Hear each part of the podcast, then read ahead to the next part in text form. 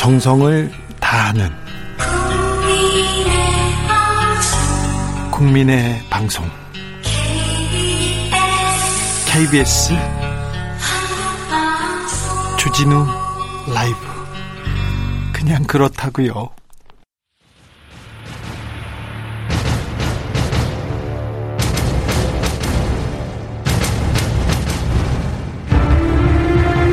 주진우 라이브 여름 특집 2020년의 화두 이번에는 기후 위기에 대해서 이야기 나눠보겠습니다. 인디안 속담에 우리가 머물고 있는 이 땅 대자연은 후손에게 빌려온 것이다 라는 말이 있습니다. 근데 요즘 기후변화를 보면요. 후손들에게 이 땅을 물려줄 수 있을까? 이런 걱정이 듭니다. 과연 후손들이 이 땅에서 살 수 있을까요? 50일 넘게 내렸던 비도 장마가 아니라 이제 기후 위기라는 표현을 쓰기 시작했습니다. 사람들도 인식하기 시작했는데요.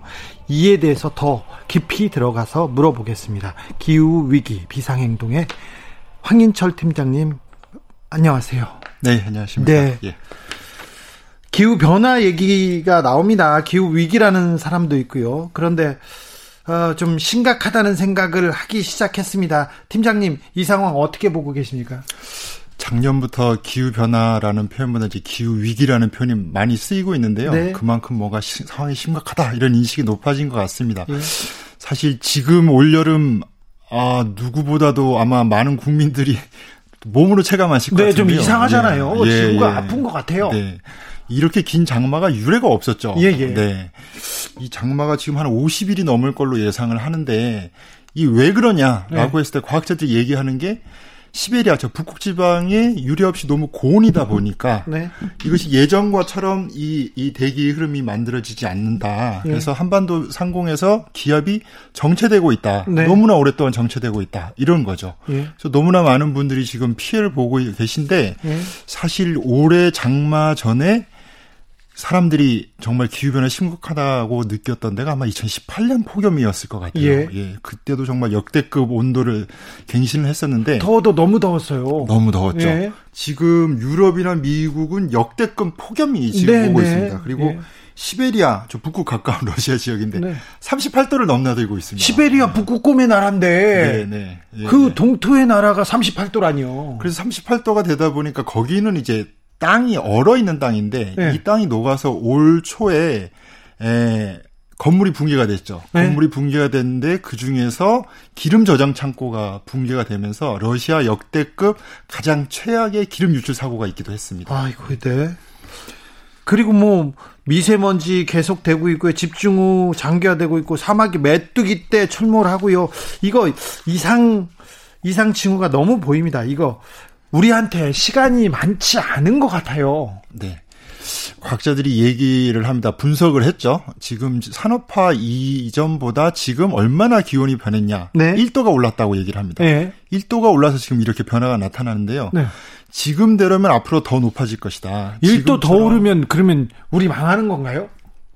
어, 과학자들이 얘기하는 일종의 마지노선은 2도라고 얘기를 하고 있습니다. 아직 2도. 아, 1도가 지금 올랐으니까요. 아직 1도가 더 오르면. 아직이 아니죠. 1도밖에 안 남은 예, 거죠. 예, 1도밖에 예. 안 남은 2도가 넘으면 그냥 많이 좀 더워진다. 예. 이게 아니라 지구 조절 시스템 자체가 붕괴를 한다는 거죠. 어, 자, 자. 그러면요. 지금 이 그 상황을 보면 예. 1도까지는 얼마나 걸릴 것 같습니까? 이 상황대로 가면. 어, 과학자들이 부, 분석하면은 이제 이산화탄소를 얼마나 배출할 수 있느냐. 예. 그러면 이거를 계산합니다. 이걸 소위 탄소 예산이라고 예. 부르는데요. 어, 사실은 2도는 굉장히 이제 돌이킬 수 없는 상황이고 과학자들은 사실 1.5도가 굉장히 심각한 상황이 온다. 어, 거기가 0.5도 선이라는 네, 거죠. 예. 0.5도까지 그러면 얼마나 더 배출할 수 있냐? 지금처럼 배출을 하면 8년이 남지 않았다고 얘기를 합니다. 8년이요? 네, 네. 아, 잠깐만요. 예, 예. 아, 지금 1도 오른 것 같아요. 그냥 체감으로는 예, 예. 전에 비해서 훨씬 더워졌고요. 예, 오, 예. 비도 많이 오고요. 1도는 썼어요 벌써. 예, 예. 근데 0.5도까지 8도 8년이요? 8년 정도가 남았다 고. 지금처럼 살면 전화를 하지 않으면. 네. 자 그러면 지금 급합니다. 급한데 우리는 뭘 해야 됩니까 지금? 어 뭘 해야 되냐? 네. 두 가지가 있겠죠. 하나는 이것이 원인이, 원인이 되는 온실가스, 이산화탄소를 네. 비롯한 온실가스를 빠른 속도로 줄여 나가야 되겠죠. 네. 다른 하나는 지금 당장 이런 위기 상황이 발생하고 있으니까 이 위기, 위기 상황으로부터 생명들을, 생태계와 이 사람들을 안전하게 보호할 수 있는 방안을 마련하는 것이 시급하다고 볼 수 있겠습니다. 아니, 그러니까. 네, 예. 거대 담론 말고 저는 뭐를 예, 해야 됩니까? 지금, 어, 저기, 저기 지금 팀장님께서는 네네. 저기 텀블러를 가지고 오셨는데 제가 네네. 종이컵 이어서 지금 예, 예. 죄송스럽게 생각이 돼요. 갑자기. 예, 예. 갑자기. 근데 저는 종이컵을 가능한 적게 쓰려고 하고요. 한 번 더 쓰려고 합니다. 예, 예. 그런데 우리는 어떤 노력을 해야 됩니까? 제가 드리고 싶은 말씀은 이런 질문 많이 받는데요. 어, 뭐 텀블러 쓰자, 전기 적게 쓰자 여러 가지 얘기를 좀 적게 합니다. 먹고 고기 고기 육식도 좀 줄이고 저는 네. 적게 먹습니다. 필요합니다. 네네. 네. 예. 김어준 같은 사람은 다 수확해가지고 많이 먹습니다. 네. 근데 저는 좀 적게 먹습니다. 근데 제가 드리고 싶은 말씀은 네. 그렇게 개개인의 실천으로 지금 이 위기를 뛰어넘을 수 있는 단계는 아니다. 아, 그래요? 말씀드리고 그러면요? 네. 저희는 총체적인 구조가 바뀌어야 되는데 네. 한 사람 한 사람이 그렇게 노력을 해서 일상생활에서 줄일 수 있는 건 너무나 한계가 있거든요. 예. 사실은 대형 석탄 발전소에서 나오는 온실가스 한 방이면 그렇죠. 사실 너무나 그런 노력들이 무의미해질 정도로 큽니다. 이명박 정권 때 석탄 발전소 더 늘렸고요. 그리고 예, 거기에 예. 저질탄 막 썼어요. 예, 그래서 예. 아주 환경에는 다 빠졌습니다. 예, 예. 그 이명박 정권 때 또 있었던 일이 더 얘기하자면 많은데요. 예, 예. 넘어가겠습니다. 맞습니다. 이명박 네. 정부 때 지금 한국의 현실을 보면은 신규 석탄이 지금 7개가 건설되고 있는데 예. 이명박 정부 때 처, 허가가 났는데 사실 지금 정부도 책임이 있습니다. 마지막 허가를 지금 정부에서 냈거든요. 아유, 그러니까요. 예, 예. 그리고 더군다나 인도네시아, 베트남 같이 해외에 한국전력을 비롯한 두산중공업 이런 기업들이 진출을 해서 투자를 해서 새로운 신규 석탄을 만들고 있습니다. 이게 정말 국제적으로 욕을 먹을 일이 아닐 수가 없습니다. 그런데 우리나라가 기후 변화 대응 지수가 60 예, 예. 여개국에서 58위 그러니까 거의 꼴찌급이라고 하는데 우리나라가 기후 악당입니까? 그런 평가를 받습니다. 네. 아, 이, 이 지수는 기후변화 대응 지수라고 국제적인 어떤, 네. 어, 민간 기구에서 평가를 했는데요. 네. 주요한 나라 61개국에 대해서 종합점수를 매겼는데 우리나라가 58위가 된 거죠. 61개국에서 58위는 거의 꼴찌네요. 거의 꼴찌죠. 예. 이게 제일 결정적인 게 뭐냐면 온실가스 감축 노력이 너무 미흡하다라는 예, 겁니다. 예. 2030년 목표가 우리나라가 있긴 있습니다. 예. 그런데 에, 국제적인 어떤 기후변화 전문기관에서 불, 분석을 해보니까 국제적인 약속, 기후변화를 어떻게 하겠다라는 약속이 이제 파리 협정이 있는데요. 모든 예. 나라가 이제 약속을 한 거죠. 네. 이 협정을 지키려면 우리나라 지금 두 배 정도를 더 많이 감축을 해야 된다고 얘기를 하고 있습니다. 예. 근데 한국 정부 전혀 2030년 노력 어떻게 할지 계획을 전혀 잡고 있지 않고 있습니다. 문재인 대통령이 그린 뉴딜 하면서 그린 네. 얘기하기 시작했지 않습니까? 네, 네. 좀 그래도 좀 보관을 냈을 것 같은데요. 아, 그린 뉴딜 네. 참 이게 많은 사람들이 기대도 했는데요. 예. 막상 뚜껑을 열어보니까 지난 7월 14일 날 세부 계획이 나왔는데 굉장히 실망스럽습니다. 그래요? 어, 뭐 많은 시민사회가 실망스럽다는 대응을 했는데 그 이유는 뭐냐면은 그린 뉴딜 말 그대로 기후 위기에 대응하겠다라는 것이 최우선 과제지 않습니까? 네. 그런데 목표가 있어야 되는데 네. 이 목표가 보이지 않습니다. 2030년, 2050년 이 사업을 통해서 어떻게 기후 위기 대응을 하고 어떻게 온실가스 감축을 할지에 대한 목표가 없이 그냥 사업들만 나열되어 있는 거예요. 저기 네. 환경부에서 생각을 할 텐데 환경부 네네. 공무원들이 4대강 만들던 그런 분들이 아직도 계시거든요. 그래서 여, 그 정책의 연속성이 있을까 이런 생각도 해봅니다. 있지 않나. 어, 재앙이 오면 후회해도 소용이 없는데 그런데 우리나라 사람은 아직 기후 위기에 대한 인식이 좀 부족한 것 같아요. 무시하는 사람도 있습니다. 트럼프 네. 대통령이 기후 지구 온난화 사기다 이렇게 얘기했는데 이걸 네네. 믿고 추종하는 사람들이 우리 공무원 중에 많다고 보여요. 어, 기후 변화에 대해서 어, 미국처럼 적극적으로 나서서 부인하는 사람은 없는데 네. 정말 심각하게 이걸 인식하고 있을까? 특히 네. 정말 정부 정책을 결정하는 사람들이 인식하고 있을까? 네. 별로 그런 것 같지 않습니다. 단적인 예로 그린 뉴딜이 나왔을 때 기자들이 이제 청와대 관계자에게 물었다고요. 그린 뉴딜이 뭐냐? 좀 생소하다. 설명을 해달라. 녹색 성장하고 비슷한 거다. 뭐 이런 식의 대답을 했다고 하는데 과연 MB 정부 때 녹색 성장이 어떤 거였는지 정말 어 그린워싱이란 비판을 받았던 그거를 가지고 얘기를 한다는 거는 정말 우리나라 정책이 큰 틀 안에서 어떻게 시스템이 바뀌어야 되는지 어떤 방향으로 나가야 되는지에 대해서 이런 관료들 공무원들 그리고 이런 국정의 책임자들이 아직까지는 인식이 많이 부족하다는 생각을 합니다. 국정 책임자들은 인식이 부족한다. 알겠습니다. 그런데 어 우리 국민들이 지금 깨어나기 시작했어요. 올해 예, 비가 예. 계속 오고 예, 예. 아 이건 위기다 하면서 예. 저희 친구들도 네. 전기차로 바꿔야 된다는 얘기를 하고요. 예, 내가 먼저 탄소 배출량 줄여야 된다는 얘기를 친구들 사이에서 하기 시작했습니다. 네, 제 친구들 네, 이제 네. 최근 일입니다. 그런데 그러면 개인적인 영역에서 조금은 조그만 실천이라도 하고 싶은데 어떤 실천이 있을까요? 어떤 효과를 볼 수 있을까요? 뭐라도 네. 해야죠. 뭐 말씀하신 것처럼 어 경유차, 휘발유차보다 전기차가 좋겠죠. 예. 근데 그보다 더 좋은 거는 아마도 걷거나 자전거를 이용하거나 대중교통을 타는 걸 겁니다. 네. 예. 예. 그래서 저희가 전체적으로 우리는 화석연료, 석유를 너무 펑펑 쓰면서 사는 생활에 익숙해져 있어요. 예. 조금의 불편함도 참기가 어렵습니다. 플라스틱, 플라스틱 쓰고 너무 많이, 너무 많이 쓰잖아요. 예. 그렇다고 하면 지금부터는 예. 이렇게 펑펑 소비하는 것이 우리의 삶을 오히려 위협한다라는 인식부터 갖췄으면 좋겠고요. 8년밖에 안 남았잖아요. 네네. 이 경제 성장이 제일이라는 생각도 이제는 바꿔야 할 때가 아닌가라는 네. 생각을 합니다. 예. 아, 그걸 바꿔야 되는데 이거 이거 어려울 텐데요. 이거 걱정입니다. 네. 네. 자, 그러면 기존의 삶의 방식에서 좀 획기적인 변화가 있어야 될 것 같은데, 예, 예. 자, 돈돈하지 말고 경제 그 성장이 최고가 아니다 이렇게 얘기하는 거는 예, 예. 좀 어려워요. 세계 경익기예요. 사람들이 네, 네. 응 알아서 그 네, 네. 무시하기 예, 예. 예, 실상인데 좀 우리 삶의 방식 조금 바뀌어 바꿔야 될 텐데 어떻게 바꿔야 됩니까? 때릴 어... 수는 없습니다. 네. 네? 때리면 안 됩니다. 어, 당연히 때릴 네. 수 없죠. 네. 저희가 뭐 기후위기에 대응한다고 독재를 해서도 안 되는 네, 거고 강압적으로 자, 해서 안 되겠죠. 어떤 삶의 방식의 변화가 있을까요? 어, 개개인이 실천할 수 있는 것들, 예를 들면은 뭐, 말씀드린 것처럼 텀블러 쓴다랄지, 친한, 어, 대중교통을 이용한다랄지, 그리고 이제 과도한 육식을 자제한다랄지, 네. 이런 부분들 분명 필요할 것이고요. 네. 그리고 저는 구체적으로, 어, 예를 들면 우리가 정치적인 시민권을 갖고 있고 사회적인 어떤 행동을 하는 시민이지 않습니까? 네. 구체적으로 정부와 자기들이 사는 지방자치단체 요구를 했으면 좋겠습니다. 아, 예. 구체적으로 정책을 바꾸라. 그 중에서 말고 요구. 예, 요구를 예. 하는 것이고요. 네. 청소년들이 지금 굉장히 앞서서 하잖아요. 네. 청소년들이 교육청, 본인들이 교육을 시키는 교육청에 요구를 합니다. 네. 기후 변화에 대해서 구체적인 교육을 해달라. 네. 학교에서 네. 이런 변화 굉장히 중요할 것 같고요. 그렇죠. 그리고 각각의 지자체나 교육청들이 어, 은행 금고를 가지고 있지 않습니까? 주거래 은행. 예. 이 주거래 은행을 선정을 할 때 석탄에 투자하지 않는 은행에 우선적으로 선택을 해라 라는 아. 이런 요구들도 하, 할 수가 있겠고 이런 것들이 조금씩 뭐 우리나라뿐만 아니라 해외에서도 변화가 일어나고 있거든요. 예. 이런 노력들을 했으면 좋겠다는 말씀을 드리고 싶습니다. 기후 변, 변화, 기후 위기에 대한 인식을 갖기 시작한 게 굉장히 중요한 예. 중요한 그 인식의 예. 전환인 것 같아요. 특별히 네네. 이번 여름에. 예, 예.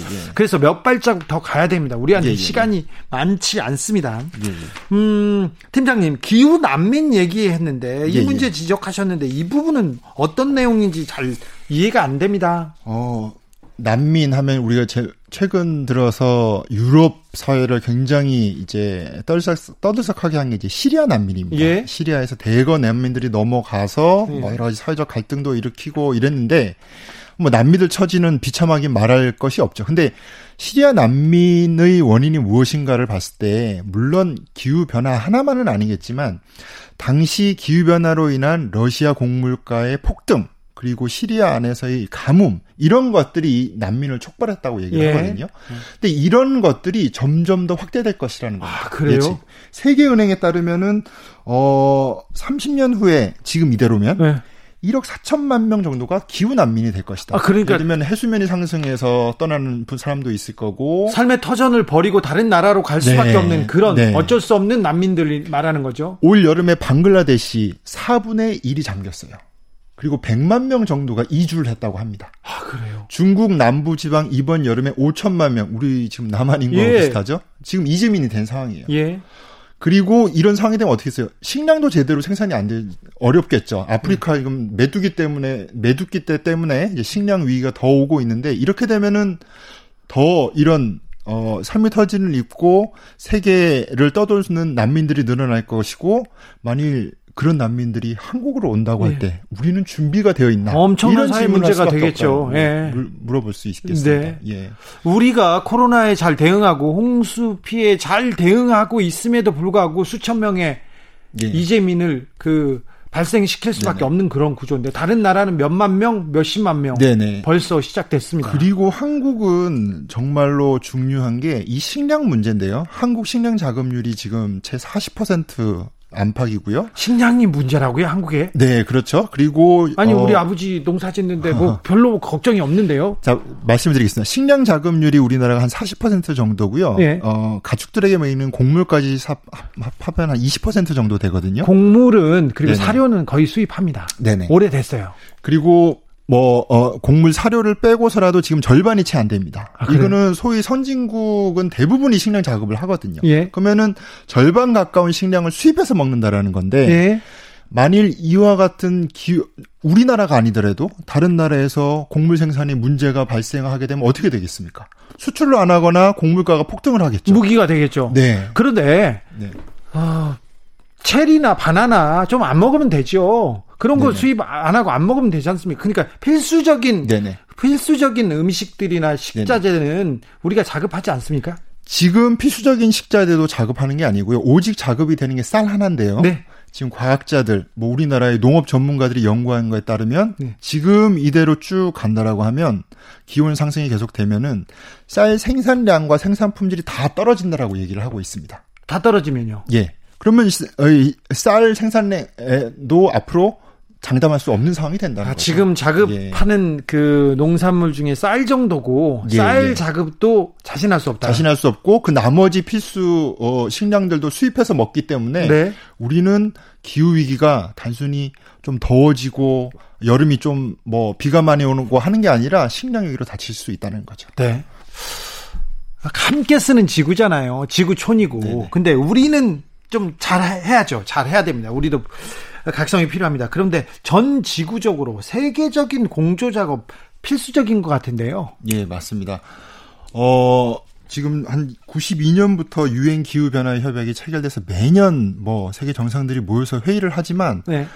아직까지도 해결을 못 하고 있는 게이 문제인데요. 이것은 사실은 가장 큰 책임이 누구한테 있냐? 예. 그동안 역사상 가장 많이 온실가스를 배출한 힘 있는 나라들이 먼저 우선적으로 책임을 져야 됩니다. 그렇죠. 예. 네. 그런데 문제는 이 피해는 가난한 나라들이 있다는 거예요. 먼저 있죠. 예, 섬나라, 예. 뭐 아시아의 작은 나라들 당장 피해를 입고 있죠. 예. 그렇다라고 하면 적극적으로 어 많이 배출하는 나라가 줄이면서 그 나라들이 이런 어 약소국들에 대한 적극적인 지원을 하는 것이 사실 기후 정의의 관점에서도 맞겠고요. 그리고 전 세계적으로도 가장 잘 사는 10%의 사람들이 50%를 배출합니다. 네. 예. 그러니까 이거는 사실 기후 불평등의 문제라고 할 수 있습니다. 네. 그래서 이런 불평등한 구조를 바꾸는 것도 매우 중요한 과제라고 말씀드릴 수 그래서 있습니다. 트럼프 대통령이 계속해서 네네. 부인하고 무시하고 맞습니다. 책임지지 않기 위해서 네. 파리 협정을 지금 탈퇴하겠다고 선언하고 있는 상황입니다. 네. 아, 8년 남았다는 말이 지금 가슴에 좀 무겁게 와 있는데요. 이 위기 상황, 아, 우리가 무책임하게 계속해서 이렇게 탄소를 배출하고 플라스틱 막 네. 버리고 네. 막 이렇게 하면 네. 쓰레기 산 막 계속 만들고 그러면 8년 후에 네, 어떤 네. 그림이 펼쳐질까요? 좀 아, 보이십니까? 네. 8년 후에 갑자기 지구가 폭발하지는 않을 겁니다. 네. 그런데 이런 폭염, 장마, 태풍, 소위 이런 기후 재난이 네. 장기간 지속되고 지금보다 훨씬 더 심해질 것을 한번 상상해 보시면 네. 좋을 것 같아요. 어우, 저, 얼마나 암울한 미래가 펼쳐지는 것입니까? 비 너무 많이 예. 와서 너무 힘들어요. 문제는 폭염, 어 힘들어요. 문제는 그런 미래를 사실 책임이 없는 우리 미래 세대들이 고스란히 떠안아야 된다라는 것이고요. 그들이 아마 2020년 당시에 지금 이 세대가 뭘 했는지를 묻는다라고 하면 지금 당장 행동하지 않는다면 정말 무책임한 역사로 남을 수밖에 없을 것 같습니다. 그렇죠. 우리 후손들이 욕할 거예요. 네. 네. 그렇습니다. 네. 더 크게 요구해야 됩니다. 마지막으로 기후 위기를 예방하기 위해서 좀 되새겨야 된다. 이 네. 점은 좀 강조하고 싶다 하는 게 있습니까? 예, 예. 어, 몇몇 정책으로 바뀔 수 있는 게 아닙니다. 네. 경제 사회 시스템이 바뀌어야 됩니다. 전체적으로 전환이 이루어지지 않으면 정말 이거는 기후가 위기라기보단 인류 생존이 문제이고 네. 인류 문명의 위기가 올 수밖에 없습니다. 네. 그래서 어 올해까지 정부는 2030년 그리고 2050년까지 세계 각국이 어떻게 행동할지를 유엔에 제출하게 되어 있는데요. 네. 매우 중요합니다. 네. 그래서 이 정책들을 한국을 비롯한 세계 각국이 정말 과감한 정책을 세워서 인류의 미래를 암울하게 하지 않는 그런 계획들을 내기를 간절히 바라고 있습니다. 하, 기후 위기. 제가 보기에는 가장 시급하고 가장 중요한 문제 아닌가 맞습니다. 생각이 됩니다. 예, 그런데 예. 우리는 외면하고 있었지 않나 이런 생각도 해봅니다. 네, 이런 문제에 대해서 잘 모르는 것도 있겠지만 사실 애써 왜냐하면은 여러 가지 히, 어, 산업 구조가 변화되고 시스템이 전환한다라는 것은 많은 사람들이 어떻게 보면 기득권을 포기해야 되는 부분이 있기 때문에 네. 이 시스템 전환을 외면해오고 계속 다음 다음 세대로 네. 미, 루어왔던 것이 아닌가 그렇게 생각을 합니다. 나만 아니면 돼. 예. 우리만 아니면 돼. 아우, 예, 예. 이게 뭐 경제적으로도 득이 없잖아 이렇게 얘기하고 외면하기에는 네. 너무 지금 상황이 네. 심각한 것 같습니다. 네. 네. 지금까지 기후위기 비상행동 정책언론팀의 황인철 팀장님과 기후위기에 대한 말씀 나눴습니다. 감사합니다. 네, 감사합니다. 정치 피로, 사건 사고로 인한 피로, 고달픈 일상에서 오는 피로. 오늘 시사하셨습니까? 경험해 보세요. 들은 날과 안 들은 날의 차이. 여러분의 피로를 날려줄 저녁 한 끼 시사. 추진우 라이브.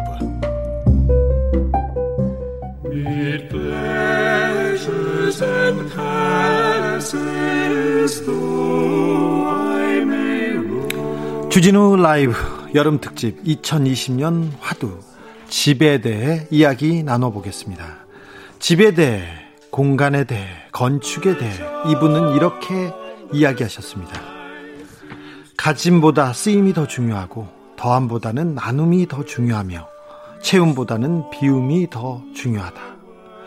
건축이 뭔가요? 라고 물었더니 건축이란 땅의 이야기를 듣는 것이다. 라고 말씀하셨습니다.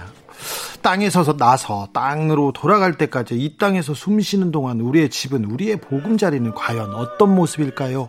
어떤 철학을 담고 있어야 할까요? 대한민국을 대표하는 건축가 승효상 선생 모셨습니다. 선생님 안녕하세요. 안녕하세요. 네. 잘 계시죠? 네, 오랜만입니다. 네. 건축사무소 1호제 대표인데요. 1호제 뜻이 참 아름답습니다. 예, 이슬을 밟는 집이라고 하는. 이슬을 밟아요? 예, 지게 가면 그렇고요. 예. 중국 얘기에 나오는 말인데, 네. 부, 어, 아침 일찍 이슬을 밟아, 밟으면서 부모님 계신 처소까지 갔다가 나오시면 따뜻해진 위도, 위도를 건네드린다고 하는 고사입니다.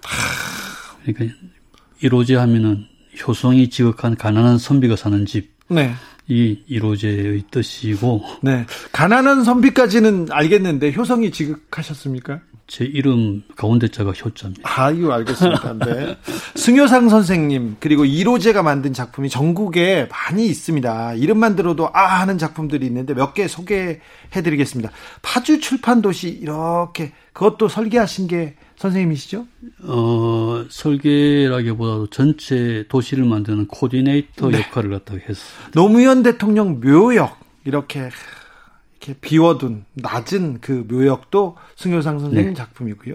양덕성당 경동교회 네. 여기도 선생님의 체취가 그대로 남아 있습니다. 시내에서는 웰컴 시티라고 장충동에서 이렇게 장충동 이렇게 넘어가다 보면 오른쪽에 아 이게 뭐지 들어가 보지 않습니까? 그러면 더 아름답습니다. 그그 그 건물이고요. 어, 대학로 가보면 쇳대박물관이라고 있습니다. 가다가 대학로에 그냥 비슷한 건물이 있는데요. 여기도 비슷한 듯 보이는데 가보면 또 다릅니다. 여기에 또 승효상 선생의 이렇게 어, 손길이 담겨 있습니다. 본격적으로 얘기를 나눠보겠는데 코로나 시대에 어떻게 지내는지 궁금해요. 연락 드릴 때마다 러시아에 가 계시고 유럽에 계시고 중국에 계셨는데 지금 못 가시잖아요. 예. 네. 어. 그래서 지금 좀 열심히 어, 일하고 계십니까? 예. 주로 작업실에만 거의 뭐 있게 될 수밖에 없어서 네. 오랜만에 또 공직도 다 끝낸 네. 상태라서 작업에만 열중하고 있습니다. 아, 그 코로나 시대니까 놀아야죠. 또 작업에만 또 일중하시는. 뭐, 작업 작업하는 자체가 저한테는 휴식이고 그렇습니다. 아, 난 그런 말 싫어요. 대가들은 이거에 다 노는 거고 어 작업이 다 노는 거지 그런데 아니 그게 어떻게 같을 수가 있어요? 그 익숙하니까요. 아 그래요? 네. 저는 그것까지는 모르겠습니다. 어렵고 고통스러운 시대일수록 예술가들은 더욱 날카로워진 창의성을 보여주기도 합니다. 선생님도 이 코로나 시대에서 이렇게 받은 영감이 있습니까? 어, 영감이라기보다도 당면한 어, 문제가 점점 우리나라 어, 이 시대가 인터넷이나 어, IT 발달로 인해서 점점 개인화되잖아요. 네. 그러니까 자기만의 공간으로 이제 들어가서 네. 이 가상 공간을 나도 꾸미고 그러다 보니까 현실 공간에 덜 익숙해서 예. 부딪힐 때는 항상 문제 처리하는 게 요즘 빚어진 현실인데 예. 코로나가 더 뭐 비대면을 갖다가 요구를 하니까 예. 더 그 더 그런 식의 현상이 더 깊어지겠죠. 예. 근데 그렇게 되면은 어 공동체가 붕괴가 될 수밖에 없으니까 예. 공동체가 붕괴되면 사회가 붕괴되니까 이것을 어떻게 건축을 통해서 어 안전하게 사람들을 접촉하게 만들까 예. 이게 저한테 어, 굉장히 중요한 과제로 떠올라 있습니다. 네. 승효상 승효상 할 때마다 빈자의 미학이라는 말이 따라다닙니다. 선생님한테 어, 이 말이 뗄래야 뗄 수 없는 말이 됐는데 빈자의 미학이 뭡니까 이게? 빈자는 가난한 자라고 하는 뜻. 네, 저 가난해요. 네, 근데 미에는 떨어집니다. 네, 그런데 가난한 자를 위한 미학이 아니고, 예, 가난할 줄 아는 자, 가난하고 하고 싶어 하는 사람들을 위한 미학이라고 번역하는 게더 어, 정확하고요. 예. 그러니까 건축은 어차피 돈이 많든 적든 돈이 있어야 어, 짓게 되는 예. 어, 어, 일인데 예.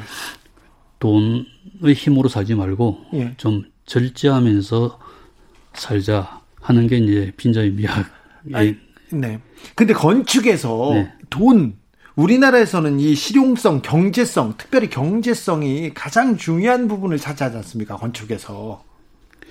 경제가 활발하지 경제력이 없는 사람도 집은 안 지을 수가 없죠. 예. 우리가 옛날 못 살 때도 네. 집은 다 짓고 어, 살고 그 자기 집이건 나무 집이건 예. 그래야 우리가 이제 어, 생활하게 되니까 예. 어, 경제하고 그렇게 관계가 있는 건 아닙니다. 사실. 아 그래요? 그러니까 건축은 자기의 존재 가치를 위해서 있는 일이라서 돈하고 뭐, 뭐 영향이 없을 수는 없지만은 뭐 절대적인 영향은 저는 아니라고 어, 보고 있습니다. 저같이 전세 사는 사람, 그 없어서 월세 살거나 집이 없는 사람도 건축에 대한 생각은 계속 꿈꿀 수 있습니까? 어, 반드시 꿈꾸는 게 좋다고 저는 말씀드릴, 어, 드려야 되고요. 서로, 어, 전세나 월세를, 어, 어, 살 수밖에 없어서 또, 또 돌아다니더라도. 네. 어, 며칠을 자기가 이게 거의 거주를 하더라도 그 음. 거주하는 공간이 자기 존재를 나타내는 어, 적극적인 수단일 수가 있으니까 거기에 대해 관심을 반드시 가져야 됩니다. 아니 며칠을 그리고 몇 달을 그 뭐 길어야 2년 정도 살게 되는데 그냥 그냥 몸만 누이면 되는 거 아닌가 저는 예, 그런 생각. 이 옷이라고 하는 것도 네. 어떻게 보면 가장 최소한의 건축이라고 이야기할 수도 있죠. 옷 아. 없이 살 수가 없지, 예. 없고 예. 옷을 통해서 뭐 우리 주 선생 보면 어 보면 옷을 굉장히 잘 입으시던데 아. 자기를 표현하지 않습니까? 아, 네, 네. 저는 저는 집은 포기하고 차라리 옷을 입자 이렇게 생각하는 아닙니다. 사람입니다. 그 포기할 포기할 문제가 아닙니다. 그래요? 하이데크 같은 사람은 우리 인간의 본 존재의 방식은 집을 통해서 이루어진다고 이야기할 정도니까 예. 집은 우리를 존재시키는 적극적인 수단이고 자기가 자기의 정체성을 갖다가 확인하는 아주 중요한 방법이라고 저는 뭐 그 생각이 믿습니다. 아, 선생님께서 건축은 시대의 거울이다 이런 말씀하셨는데 우리 시대의 거울, 우리 시대 아, 아파트의 그 광풍 아닌가요? 시대의 거울이라면 두 가지 뜻이 있는데 네? 시대를 그대로 이게 비추는 거울일 수도 있고 네. 시대가 담아야 되는 가치를 갖다가 보여주는 거울일 수가 있습니다. 네. 그러니까 우리 시대에 요즘 뭐 이게 주거 문제가 굉장히 심각해져서 또, 어, 이 아파트를 통해서 이제 부동산 가치를 재 몰두한 사람들이 많지 않습니까? 예. 아, 그러니까 집이라고 하는 것은 그런 부동산이 아니, 아니, 아니라고 하는 것. 어, 그런 뭐 사고 파는 대상이 아니라고 하는 것을 갖다가 건축을 통해서 반드시 이야기를 해줄 필요가 있다고 하는 겁니다. 집이 부동산이다 이렇게 생각하는 사람들 많은데요. 대부분이죠. 그 때문에 이제 건축이 문화가 되지 않고 그냥 자기 삶을 갖다가 한 군데서 의탁을 하지 못하고 항상 떠돌아다니니까 예. 유목민처럼 살게 되니까 예. 정주하지 못하게 되는 까닭에 자기 정체성을 항상 잊어먹고 그리고 공동체도 다 와해되고 예. 이런 문제가 생기는 거죠. 저한테 지금 정체성을 좀 찾아라 이렇게 그, 그런 말로 들립니다. 어, 뭐 은근히 그런 그렇게 말씀 드렸을 수도 있습니다. 네. 음, 건축 설계란 우리 삶을 조직하는 일이다. 이렇게 말씀하셨는데, 저는 이 말이 막 와닿지는 않았어요. 그리고 선생님 볼 때마다, 저는 선생님 좋아해서 선생님이 말씀하시는 걸 듣는 게 너무 좋았는데, 그래서 그 말을 통해서 이렇게 탐험하고 여행하는 거는 좋았는데, 건축은 내 일이 아니라고 생각했거든요. 건축 설계까지도 마찬가지고요. 아닙니다. 건축이 건축 우리를 갖다가 만듭니다. 이 이야기는 제가 한 이야기가 아니고 윈스턴 처칠이 이? 이야기입니다. 어, 네. 우리가 건축을 만들지만 그 건축이 다시 우리를 바꾼다고 얘기를 했습니다. 예컨대 음. 부부가 오래 살면 같이 닮는다고 해요. 예. 왜 닮을까? 네. 서로 다른 공간에서 살던 사람이 한 공간에 살게 되면서 그 공간이 주는 규칙에 적응하게 되고 예. 그럼 습관이 바뀌고 네. 생각이 바뀌고 나중에는 얼굴까지 바뀐, 바뀌는 거라고 하는 겁니다. 혹은 어떤 수도하고자 하는 사람이 작은 암자를 택해서 가잖아요. 예. 그 이유가 그 작고 건박한 공간이 자기를 번뇌에서 구제해 줄 것이라고 막연히 믿기 때문에 가는 겁니다. 네. 이 건축은 우리를 바꾸는데 이게 어, 더뎌서 오래 걸려서 그렇지 우리를 확실히 바꾸거든요. 예. 그래서 건축은 우리 삶을 조직하는 일이라고 제가 항상 이야기를 어, 드리고 건축은 굉장히 우리 삶에 중요하다고 강조를 하는 겁니다. 네. 어, 곳곳에서 선생님 공공의 중요성, 공공 영역의 중요성에서 꾸준히 강조하시는 거 제가 그 보게 되는데요. 건축에서도 공공 영역이 중요합니까? 건축은 자기 개인이 개인 돈을 내서 짓는다고 하더라도 그, 그 사람은 사용권만 있지 소유권은 저는 시민과 사회에 더 봐요. 예. 왜냐하면 그 집을 보는 사람도 영향을 받잖아요. 많이 받죠. 그리고 그 사람은 그, 그 집을 죽으면 가져갈 수도 없잖아요. 예. 건축은 사람보다 더 오래 남을 수가 있거든요. 네. 그래서 우리 그 건축 모든 건축은 공공재 일 수밖에 없고 어찌 보면 그 안에 사는 사람은 안에서 벽을 볼 뿐 밖에 있는 사람들이 집을 보지 않습니까? 맞습니다. 건축을 그게 이제 도시 공간을 형성하는 중요한 배경이 되기도 하거든요. 그래서 건축은 기본적으로 공공적 가치를 갖다가 지녀야 된다고 하는 게 첫 번째 저는 업무라고 얘기를 하고 있고 네.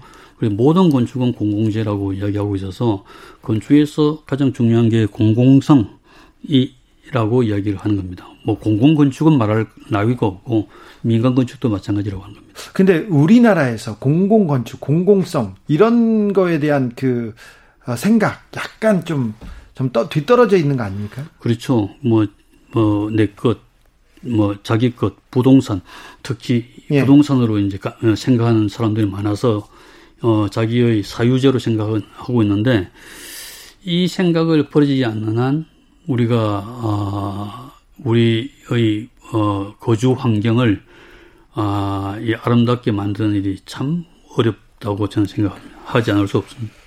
선생님이 선생님은 서울시 총괄 건축가를 하셨고요. 국가 건축 정책위원회 위원장이기도 했어요. 그래서 약간 이런 생각들, 이런 건축에 대한 철학을 바꿔보고 공간에 대한 철학을 생각을 바꿔보려고 하셨을 텐데 직접 부딪혀보고 큰 그림을 그려보니까 어떤 생각이 드시던가요?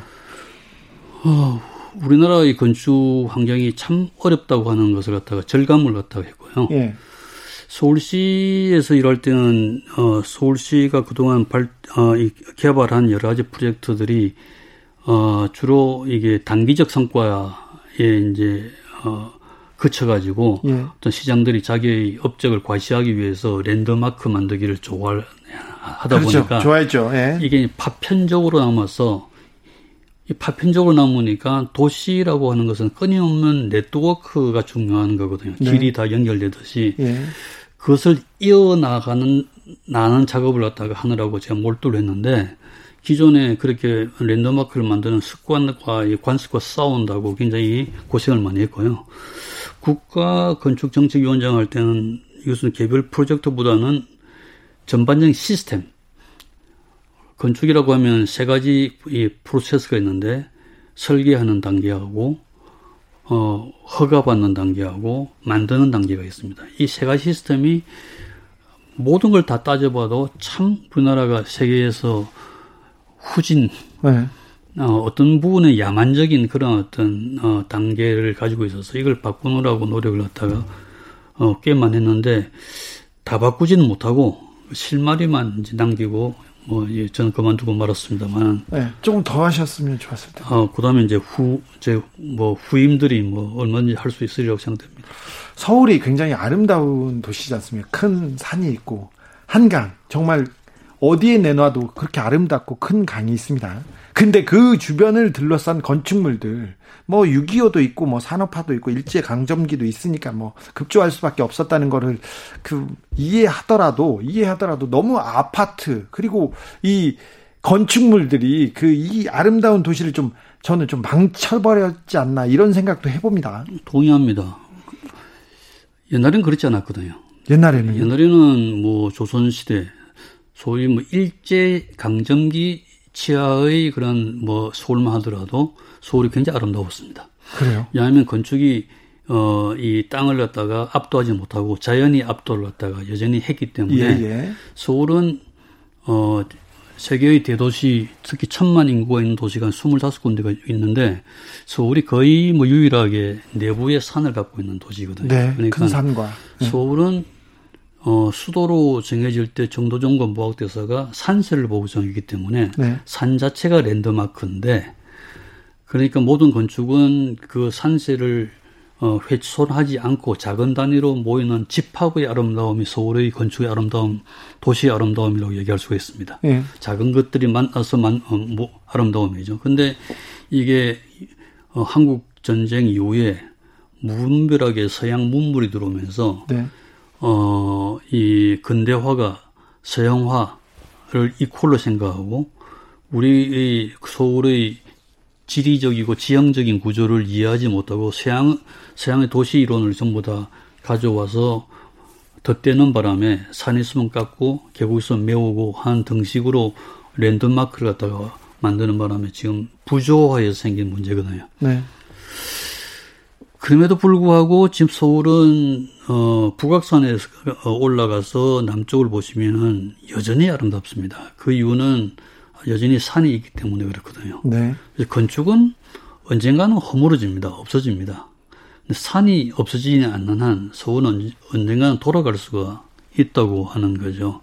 그래서 서울은 지금보다 더 망가지지 않으면은 회복시킬 회복할 가능성은 얼마든지 있다. 근데 지금보다 더 망가지면 계속 아파트만 이렇게 계속 높게 짓고 그러면요. 이제는 그 그런 야만적인 행위는 우리가 이제 그만둘 때가 어, 이미 지났습니다. 며칠 전에 35층 고층 제한에 걸려 있는 35층짜리 아파트를 50층짜리로 올려주겠다 고도 제한을 풀겠다는 그런 그 정책 나왔는데 그거는 어떻게 보세요? 35층, 뭐 50층, 100층 이게 문제가 아니고요. 예. 그 어떤 경우는 뭐 50층, 50층도 있을 수 있고 어떤 경우는 35층도 있을 수 있죠. 예. 뭐 그건 땅의 장소에 따라서 다 다릅니다. 일괄적으로 적용될 상태가 아니라고 생각됩니다. 네. 그런 충수 규제라고 하는 것은 평지의 도시를 지을 때 주로 서양식 도시 계획의 방법이고 우리는 그 땅에 어울리는 방법으로 지으면 되기 때문에 그게 우리가 부족하잖아요. 맞습니다. 그래서 며칠 전에 정부에서 발표한 그것도 건축적인 생각이 좀 들어갔으면 좋지 않을까 아, 하는 뭐 생각을 어, 금하지 않을 수 없습니다. 전체 그림을 좀 아, 름답게 건축적으로 좀 그려야 될 텐데 일산 뭐 산본, 분당 이렇게 보면 아파트를 단지별로 이렇게 짓습니다. 그리고 몇 단지를 모아놓고 중간에 그 센터 그러니까 상 상가 지역을 지었는데 다 똑같은 건물로 이렇게 지어요. 그게 이제 제가 부동산 부동산 공동체라고 제가 이제 어, 폄하하는 거고요. 네, 좀 너무 조금 야만적인 것 같아요. 맞습니다. 제가 건축가지만은 어 거기 가면 이게 뭐 일산인지 평촌인지 뭐 심지어 제주 신도시인지 예. 저는 알 수가 없습니다. 그러니 네. 그게 지역적 정체성을 완전히 무시하고 예. 하나의 틀로서만 다 이게 어, 지은 거거든요. 이게 예. 이제 부동산 가치 때문에 그러는데 이 프레임에서 우리가 정말 벗어날 때가 되었습니다. 벗어날 때가 됐는데요. 이것은 벗어나는 방법은 굉장히 저는 간단하다고 생각되는데 그러니까 적어도 세 단계가 있다고 생각돼요. 하나는 지금 지금 얼마 전에 정부에서 발표한 것처럼 뭐 집값이 굉장히 오르니까 불로소득을 갖다 전부 다 환수를 갖다 하는 그 뭐 처방을 할 수가 있죠. 예. 불로소득은 반드시 환수하는 게 좋다고 생각하고 있는 네. 거고. 음. 또 하나는 우리나라에는 임대주택의 비율이 현저하게 다른 선진국에 비해서 낮습니다. 네. 제가 살았던 비엔나 같은 경우는 60%가 넘어요. 예. 비엔나 같은 경우는 자기가 자가 소유든지 임대 임대 임대 소유든지 사용이든지 이걸 갖다 거의 분간을 갖다 안 하고 살거든요. 아 그래요? 가난한 사람이 사는 게 임대주택이 아니고 예. 잘 사는 사람도 임대주택에 굉장히 많이 살거든요. 예. 이런 구분을 조금 우리가 이 가만 어, 이 감안해서 임대주택 비율을 굉장히 많이 늘려야 되고요. 예. 소위 뭐 공기업에서는 LH나 SH 같은 데서는 분양 아파트를 지을 필요가 하나도 없는 거죠. 네. 전부 다 임대로만 뭐 지으면 되는 거고요. 예. 또 하나는 집이란 무엇인가에 대한 일반 국민에 대해서 우리 인식을 전환을 시켜줄 필요가 있다고 생각하는 겁니다. 이게 뭐 부동산으로 생각하는 한, 이, 어, 이 집값 상승, 이 부동산 문제에서 떠날 수가 없죠. 그러니까 집이라고 하는 것은, 어, 경제적 단위가, 아니, 경제적, 어, 이게 물건이 아니고, 우리 행복을 추구하는 하나의 자, 이 실체적 공간 이렇게 이제 인식을 전환하는 필요가 있어서 이 세 단계가 저는 같이 어, 이 작용해야 되지 않을까 저는 그렇게 주장을 하고 있는데 오래 전부터 주장하고 있는데 네. 잘 듣지들 않아요. 왜 좀 잘 들으라고 하시죠. 어, 뭐, 이, 뭐 대통령한테 좀 얘기하시죠. 그래. 대통령 고등학교 때 친구죠. 대통령도 말잘 들을까요? 아, 들을, 듣죠. 승효상 말은 듣는다고 하던데요. 하여튼 뭐, 뭐, 이런저런 뭐 경우가 있을 때마다 이야기를 하고 있습니다. 언젠가는 네. 뭐, 뭐 되겠죠. 그러니까. 고등학교 때 문재인 대통령은 어땠어요? 아, 서로 뭐 비주류였습니다. 서로요? 네. 왜냐면은, 네. 뭐 대통령이나 저는 뭐 이북에서 이제 내려온 집안에서 네. 이게 그 그 학교를 들어갔기 때문에 그 네. 그 학교의 주류는 그 부산 지역의 유지들이었겠죠. 맞습니다. 그러니까 그래도 그래도 문과에서 문재인이 1등 나고 이과에서 승유상이 1등 났다면서요. 그건 뭐 잘못된 이야기고요. 잘못된 얘기인가요? 뭐 헛소문이고요. 아 그렇 그렇지는 않았어요? 공부를 갖다가 잘 못하지는 않았지만 네. 뭐 그렇게 1등 1등 이렇게 할 경우는 아니 아니었던 둘 다 조용한 학생들이었죠. 예, 음. 말이 없었습니다. 말이 없었어요. 두 분이 만나면 더 말이 없는 거 그렇진 않잖아요. 요새는 뭐 그렇지는 않은 것 같습니다. 그렇게요. 네. 자, 우리 시대의 집, 코로나 시대 집, 이 의미가 좀 바뀌고 있어요. 바뀌고 있어요. 아, 집에서 이제 거주하는 시간이 많아지다 보니까, 어, 내가 조금 더 좀 나은 공간을 만들고 싶다, 갖고 싶다는 생각이 분명히 있습니다. 그리고요, 또 요새는 부동산 부동산 하고 누구는 집 사서 올랐네, 많이 벌었네 하니까, 어, 아파트로 가야 되나 이런 또 세속적인 욕망이 있는 것도 있습니다. 요거 어떻게 보십니까? 이 코로나 시대 집과 이 부동산 광풍. 그러니까 어, 아파트가 나쁜 게 아닙니다. 아파트는 뭐 우리가 나라가 땅이 좋고 어, 인구가 많고 그러니까 고층화 될 수밖에 없죠. 예. 그렇죠. 고층화 되더라도 어, 이 공동주택이라 그러잖아요. 네. 공동주택이니까 공동적 삶을 전제하는 주택인데 우리나라 아파트는 공동적 삶이 없고 그냥 붙어 사는 집합적 그런 모습이라서 네. 공동체가 형성이 안 되는 게 아파트입니다. 그렇죠. 붙어 살지만 지하 주차장에서 바로 그 자기 집으로 가서 이웃과 이렇게 그 이렇게 공유하고 같이 나누는 그런 공간을 주지도 않지 않습니까? 그러니까 이게 파편적으로 이제 이게 그, 그 아파트란 동네가 영위가 되는데 네. 아파트를 지을 때도 그런 유의 공동체가 건강하게 만날 수 있는 공간들을 갖다가 단계별로 이렇게 만들어주면은 네. 그 자체가 굉장히 예, 근사한 사회가 형성될 거라고 생각하고 있고 예. 어, 그 방법은 얼마든지 항상 외기하고 끊임없이 만나게 하는, 어, 이, 그런 건축의 설계에서, 어, 행해야 될 그런 수단이라고 생각하고 있고요. 특히나 요즘의 코로나 시대에서 외기와 만나는 것은 굉장히 중요하죠. 아, 그래요?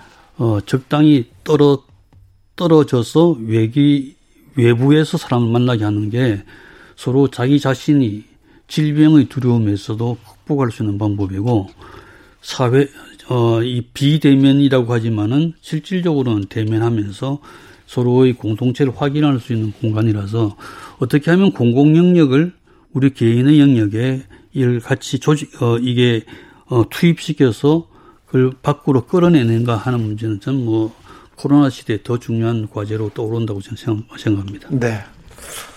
집에 대한 고민이 저는 좀 부족합니다. 별로 없습니다, 사실. 그런데 우리한테 집은 뭔가요? 우리 존재 우리 존재 방식입니다. 존재 방식이요? 네, 하이데커가 한 이야기입니다. 네. 우리가 정주함으로써 존재한다고 그랬거든요. 네. 그 정주는 집을 지음으로써 이, 이루어지는 일이라고 했습니다. 네. 어, 달리 말씀드리면은 집이라고 하는 것은 최소한의 자기를 표현할 수 있는 자기를 네. 지속시키는 그런 공간이고요. 네. 공간 없이는 우리가 살 수가 없잖아요. 네. 뭐 이게 하늘 뭐 떠돌아다니면서 살 수가 없잖아요. 예. 그 집이라고 하는 것은 반드시 이제 땅을 디디고 써야 되기 때문에 네. 땅 위에서 자기가 이제 존재하게 안전하게 존재하게 하는 그런 굉장히 중요한 수단이니까 집은 뭐 우리 우리의 삶에 가장 중요한 기본적인 그러한 요소라서 해서 의식주라고도 했겠죠. 네. 그래서 집은 개인을 형성하기 위해서는 특히 공동체가 건강하게 되기 위해서는 가장 중요한 단위가 아닌가 생각됩니다. 집이요. 이렇게 부동산하고 같이 동일시하는 경향이 이건 잘못된 거네 아예. 아예 개념이 다르네요. 그것은 어, 잘못된 어, 어, 것이고요. 네. 집을 통해서 부동산을 통해서 소득을 높인다 하는 것은 그는 뭐 거의 불로소득이니까 네. 그는 공공의 이익을 위해서 환수하는 게 저는 맞다고 생각합니다. 네. 우리나라처럼 이렇게 아파트가 대다수이거나 아파트에 살고 싶어 하는 사람들이 많은 데에서는 나의 철학, 나의 가치관을 집을 통해서 이렇게 보여준다. 표현한다. 이거는 좀 어려워 보이는데, 그런 아파트에 살더라도 아니면 내가 집을 짓지 않더라도 집에 이 철학을 구현할 수는 있습니까? 사실 우리나라 지금 현재 아파트를 짓는 방식은 여러 가지 문제가 있습니다. 건설회사가 어, 자기들 편의대로 네. 짓는 거죠. 이것은 네. 똑같이 어디나 예, 후분양 제도 때문에 생긴 어, 것이고요. 예. 선분양 어, 아, 선분양 제도 때문에 생긴 것이고 네. 후분양 제도를 쓴다 그러면은 사람들이 물건 보고 사니까 자기한테 맞는 집을 고르겠죠. 네. 그럼 이 방법은 달라질 수 있는데 아직까지 우리나라가 건설회사에 특혜를 주느라고 네. 이제 선분양 제도를 고집하기 때문에 이 똑같은 아파트가 생기는 문제고요. 예. 그렇게 하더라도 사실은 전체적인 면적만 제공하고 내부 구조는 어 거주하고자 하는 사람들이 마음대로 바꿔서 쓸 수 있게 만들어주면 좋은데 네. 우리나라 법이 그것을 또 허용하지 네. 않고 있습니다. 네. 그래서 이 법을 저는 바꿔야 된다 생각, 어, 생각을 하고 있는 거고 네. 30평이면 30평의 구조체만 주고 인테리어나 뭐나 하는 것은 칸막이 막는 것은 그건 이제 어, 어 자율권을 줘서 어, 사는 사람이 하라는 이야기죠. 그러면 다 이제 다 달라지겠죠. 네. 또 하나는 또 그렇지 못한다고 하더라도 방 자체 인테리어를 자기가 할 수가 있는 거죠. 네. 자기 가구나 이런 형식을 갖다가 자기에 맞는 방식으로 만들 수도 있는 거죠. 네. 그러면은 뭐 얼마든지 최악의 경우에 해서라도 자기 공간은 자기 정체성을 갖다가 살리는 그런 어떤 방식으로 어, 이게 이루, 이룰 수 있지 않을까 좀 뭐, 보고 있습니다. 아, 저는 거기에 대한 고민이 너무 부족한 것 같아요. 뭐 필요하시면 뭐 제 도움을. 아니요. 제가 선생님 뵐 때마다 물어보고는 싶었는데요. 비쌀까봐요. 네. 자, 선함과 진실함과 아름다움을 매 순간 발견할 수 있는 집이 좋은 집이다. 이런 말씀을 하셨는데, 이런 집은, 이런 집은 좀, 그 일반 서민들이 이렇게 갖기는 좀 너무 어려운 그런 꿈 같은 얘기 아닙니까? 그건 좀 현학적인 말이지만 음. 그런 집이 구체적으로 어떤 집이냐면은 네. 모든 사람에게 자연은 똑같이 주어졌잖아요. 네. 근데 어떤 어떤 사람은 어떤 집은 해 뜨는 것을 볼 수 있고 예. 어떤 어떤 사람은 또 해 지는 것도 볼 수 있고 예. 비 오면 비 오는 소리 들을 수도 있고 예. 자연은 똑같이 주어졌는데 어떤 집에 사느냐에 따라서 그게 이제 그렇죠. 누리는 거 하는 게 틀리잖아요. 네. 그러니까 좋은 집이라고 그러면 그 주어진 자연을 만끽하게 할 수 있는 집이 좋은 집이 아닐까 생각하는 거죠. 아, 예. 집을 지을 때, 어, 그런, 그, 것을 무시하고 짓는 집과 그걸 감안해서 짓는 집은 그 사는 방법이 차이가 나겠죠. 아, 그렇겠네요. 2020년 코로나 시대 어떤 집이 좋은 집일까 이런 생각을 좀 해봅니다. 이제서야 이제 공간에 대해서 집에 대해서 고민을 하기 시작했습니다. 사람들도 저도요. 우선 뭐 공공 성이 있어야 될 거고요. 공공성이요? 공공성이라 그러면은 자기가 집을 짓더라도 지나가는 사람이 비가 오면 비를 피할 수 있도록 아, 네. 조금 뭐, 이, 어, 공간을 좀 내어주고 예. 치마 밑에 와서 쉴 수 있도록 또 해주고 네. 옆집보다 좀 크지 않았으면 좋겠고요. 예. 그 보기에 만만했으면 좋겠고. 네. 그리고 이 어, 내부에 있어서도 조금 단순하고 예. 어, 이게 절제해서 건축이 보이는 게 아니라 사는 사람의 형태가 보이는 이런 류의 집이 훨씬 더 이게 건강한 집일 수 있습니다. 네. 사는 사람이 보인다. 아, 좋은 말인데. 저희 집은 너무 좁아가지고요. 사람, 사람만 보여요. 그건 어떻게 해야 돼요? 너무 좁아요. 저희 집은 너무 만만해서 어떻게 뭘 꾸밀 수도 없어요. 좁을수록 나누고. 예. 어, 없을수록 비우라고 하는 말이 있습니다. 무슨 말인지는 알겠는데 너무 너무 현학적인 거 아니에요? 이건 너무 말뿐인 거 아닌가요? 어, 더 비우세요. 더 비워요? 네.